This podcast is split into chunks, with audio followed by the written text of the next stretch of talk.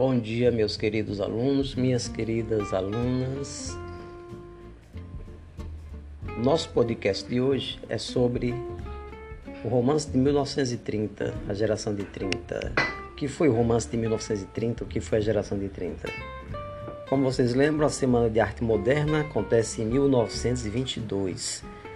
Esse encontro entre vários escritores artistas em São Paulo lança as bases da moderna arte brasileira, principalmente a arte literária. Então, de 1922 a 1930, tudo que acontece tem a ver com a Semana de Arte Moderna. Os escritores que surgiram aí, como Mário de Andrade, Oswald de Andrade, propondo revisitar o passado brasileiro, fazer uma leitura crítica desse passado. O Oswald de Andrade fazendo poemas curtinhos, onde ele ironiza aspectos do passado e aponta que a poesia deve ser aquela coisa voltada para confrontar essa realidade. Depois o Mário de Andrade vai desenvolver também poesia, romances, mas uma pesquisa séria, ele era um grande pesquisador, sobre o folclore, sobre a música brasileira. Esses são os heróis da geração de 1922. Mas em 1930 acontece, a partir de 1930 acontece uma coisa interessante.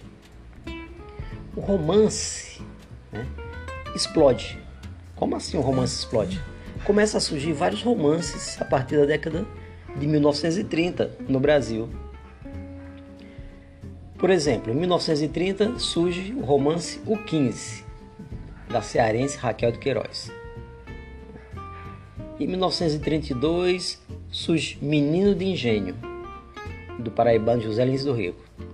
Em 1933, Cacau, do baiano Jorge Amado. Em 1934, Caetés, do alagoano Graciliano Ramos. Em 1930, ah, em 1933 também surge o romance Clarissa, do gaúcho Érico Veríssimo. Não surge no, no, Nordeste, mas surge no Rio Grande do Sul, assim como também em 1936 surge no Rio Grande do Sul o romance Os Ratos de Dionélio Machado. Basicamente, o Dionélio Machado e o Érico Veríssimo são representantes do sul do país que se destacam nessa fase. Os demais são nordestinos, como vocês viram aí. Ao longo de todos os, os anos 30, vão aparecer vários romances escritos por esses artistas. O Jorge Amado, por exemplo, publicou Jubiabá, Mamorto, Capitães da Areia, todos da década de 30. Graciliano Ramos publica São Bernardo, Angústia, Vidas Secas, todos na década de 30. José Lins do Rico publica Doidinho, Banguê, Usina, Moleque Ricardo, Pureza, Pedra Bonita todos em 1900, na década de 1930. E Raquel do Queiroz, a única mulher do grupo, publica João Miguel, Caminhos e Pedras, As Três Marias, todos na década de 30. E o Érico Veríssimo, o autor da Clarissa, publicado em 1933, publica ainda, durante a década de 30, Caminhos Cruzados, Música ao Longe. São todos romances. Romance, lembra aquele gênero longo, narrativa, personagens. Os dois grandes romancistas brasileiros do século XIX são José de Alencar e Machado de Assis. José de Alencar, nosso grande romancista romântico, e Machado de Assis, que começa como romântico e depois é o gênio que introduz o realismo em nossa literatura. E não só por introduzir o realismo, as obras de Machado de Assis são obras universais que lidam com o questionamento sobre o, o ser humano, que usam de ironia, que mudam a forma de narrar, como no romance Memórias Póstumas de Brás Cubas. Enfim, esses são os dois grandes romancistas do século XIX. No século XX, nós temos um grande romancista do pré-modernismo, que é o Lima Barreto, autor do Triste Fim de Policarpo Quaresma.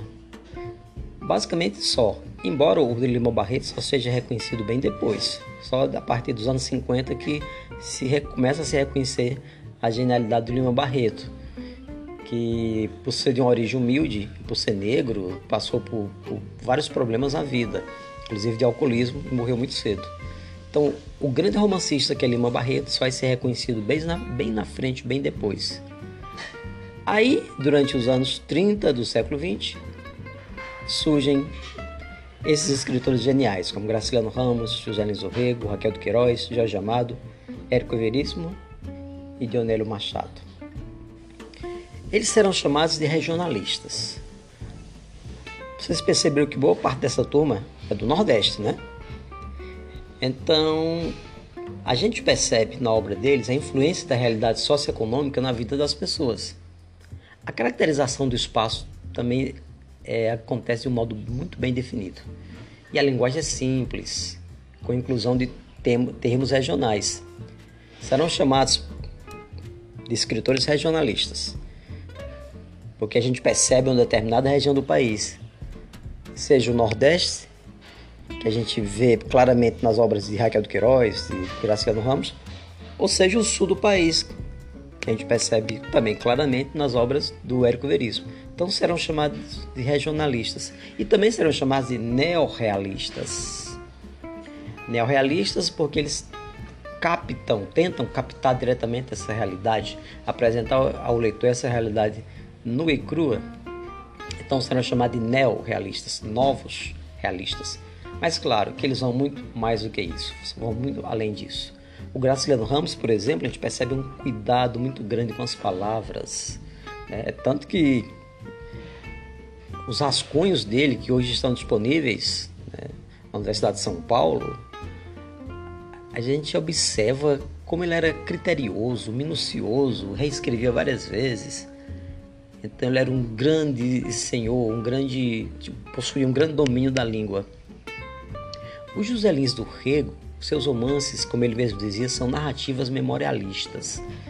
Desde o Menino de Engenho, que conta a história do menino Carlos de Melo vivendo seu, é, na fazenda do seu avô no interior da Paraíba, até outras obras né, que contam essa mesma realidade, mas também ele fala do cangaço.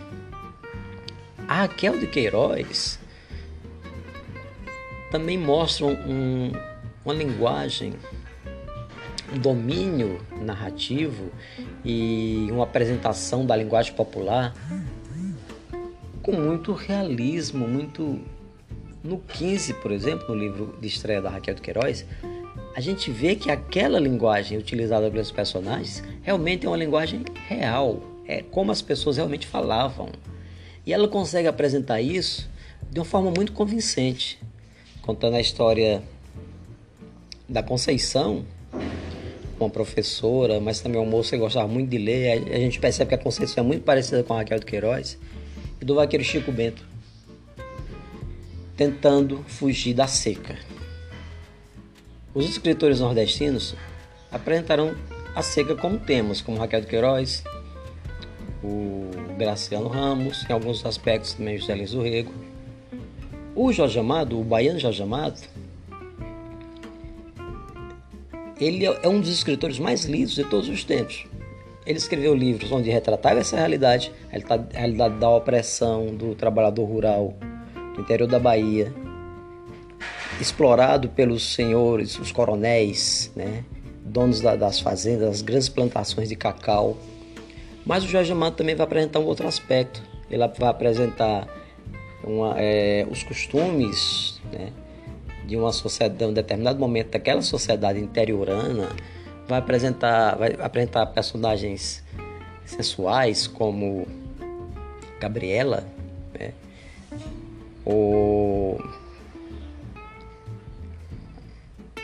Dona Flor e seus dois maridos, enfim, ele é um escritor extremamente popular, tem vários, várias obras adaptadas para o cinema é um dos escritores nossos mais lidos, mais vendidos de todos os tempos e que surge nessa geração de 1930. O Érico Veríssimo, lá no sul, o gaúcho Érico Veríssimo, faz um romance urbano inicialmente, né, mostra é, aspectos daquela realidade, mas depois ele faz uma investigação entre o passado e o presente do Rio Grande do Sul através de uma saga dividida em três partes chamada O Tempo e o Vento, onde ele faz todo um, um aspecto cronológico com personagens bem autênticas sobre o desenvolvimento do Rio Grande do Sul. O Érico Veríssimo é o pai do Luiz Fernando Veríssimo, né, que é um dos nossos grandes escritores ainda vivos e atuantes, que escreve crônicas deliciosas. O Érico Veríssimo tem um, um romance chamado Incidente e Antares, que é uma das obras mais é, fantásticas da nossa literatura, que é uma história, digamos, de zumbis, que se passa no final da década de 60, quando várias pessoas morrem numa cidadezinha no interior do Rio Grande do Sul, não são enterradas, porque está acontecendo a greve dos coveiros, e essas pessoas se levantam depois de mortas para reivindicar que sejam enterradas. A obra é maravilhosa. Né? Bom, então esses escritores são a chamada geração de 30, a segunda geração do modernismo brasileiro. São todos autores de romances. Todos eles tiveram influência muito grande sobre a literatura brasileira, criaram obras inesquecíveis, como 15 de Raquel de Queiroz, como Vidas Secas do Graciliano Ramos, São Bernardo, Angústia, como Terras do Sem Fim do Jorge Amado, como a saga do Tempo e o Vento do Érico Veríssimo, mas também ele, ele escreveu Caminhos Cruzados, escreveu Clarissa, um livro de uma linguagem tão simples e direta com o leitor. Enfim, para a gente conhecer bem a literatura brasileira, nós temos que conhecer, nós temos que ler esses maravilhosos escritores da geração de 30. Então, o romance de 30 foi isso obras escritas durante a década de 1930. Né? No Brasil, por escritores que foram chamados de regionalistas, neorrealistas, mas que foram muito mais do que isso. Né? Foram, de, legaram obras universais, né? obras-primas inesquecíveis que nós, como brasileiros, precisamos ler para sabermos quem somos. Ficamos por aqui um abraço para todos.